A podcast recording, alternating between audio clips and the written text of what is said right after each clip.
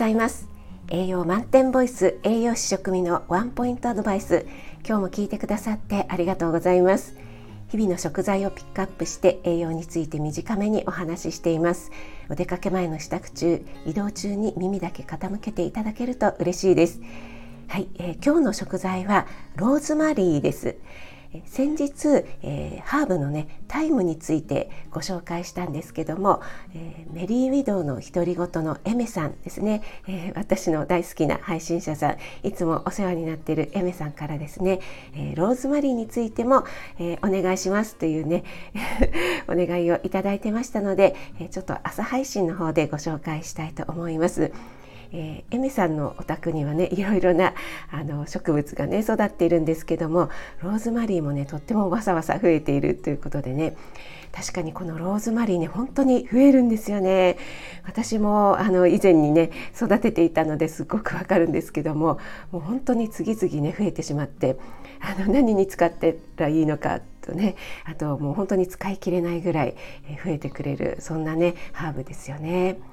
でこのローズマリーなんですけども私が持っている薬膳と漢方の本によりますと疲労や物忘れそれから集中力がダウンした時に使うと効果があるというふうに書かれています。ローズマリーを料理に使う場合なんですけどもやっぱりタイムと同じで一般的によくね使われるのは肉や魚の臭み消しですね。えー、乾燥させたローズマリーを肉と一緒に焼くだけでも、えー、ちょっとね臭みも消えて香りもついて美味しくなると思います、えー、特によく使われるのがラム肉ですよね。あのラムをねラムチョップなんかを焼く時はもう必須っていうぐらいローズマリーはいつも使えますね、えそれから一般的なのはやっぱりチキンですね。あとですねローズマリーワインと言いまして、えっと、この漢方のね本に書いてあったんですけどもえー、ローズマリーをですね、えそのままフレッシュのまま生のままあの赤ワインにね入れるんだそうなんです。あの赤ワインはちょっと口の広いね、えー、入れ物デカンタなどに移してそこにね入れていただいて、えー、ローズマリーフレッシュのものを入れてあとちょっとね蜂蜜なんかを注いで作ると、えー、ローズマリーワインっていうのが作れてそれはストレスフルな人の頭の疲れを、えー、解消してくれるっていうふうに書かれていますね。ちょっとこれは興味ありますよね。美味しそうです。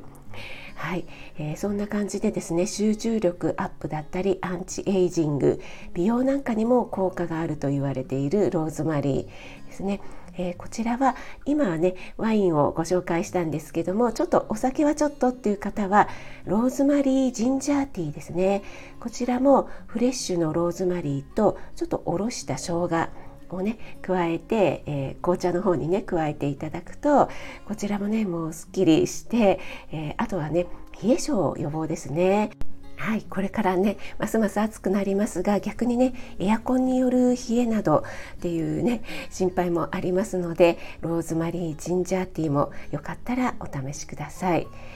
あとはですね私イタリアンのお店なんかに行くと、えーローズマリー入りのフォカッチャなんかを出してくれたりしますよね。あれもねちょっとあのローズマリーのね爽やかな何とも言えない独特な香りがして美味しいですよね。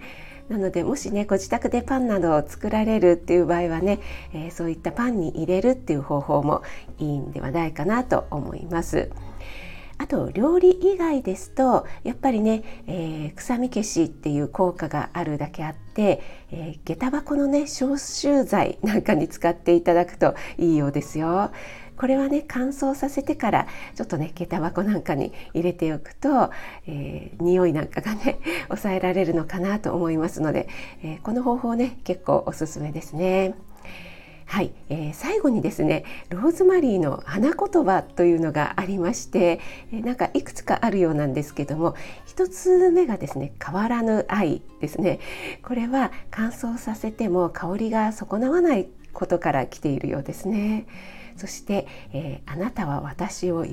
らせるでねこれすごく素敵じゃないですかあの若返りのねハーブっていう異名を持つところから来ているようですよえ。変わらぬ愛とあなたは私を蘇らせるということでですね、えめさんもあのますます蘇ってですね、えー、美しく可愛らしい配信を、えー、また楽しみにしています。ということで、えー、あなたが美味しく食べて健康になれる第一歩を応援しています。フォロー、いいね押していただけると嬉しいです。7月19日月曜日ですね。今日も良い一日となりますように気をつけていってらっしゃい。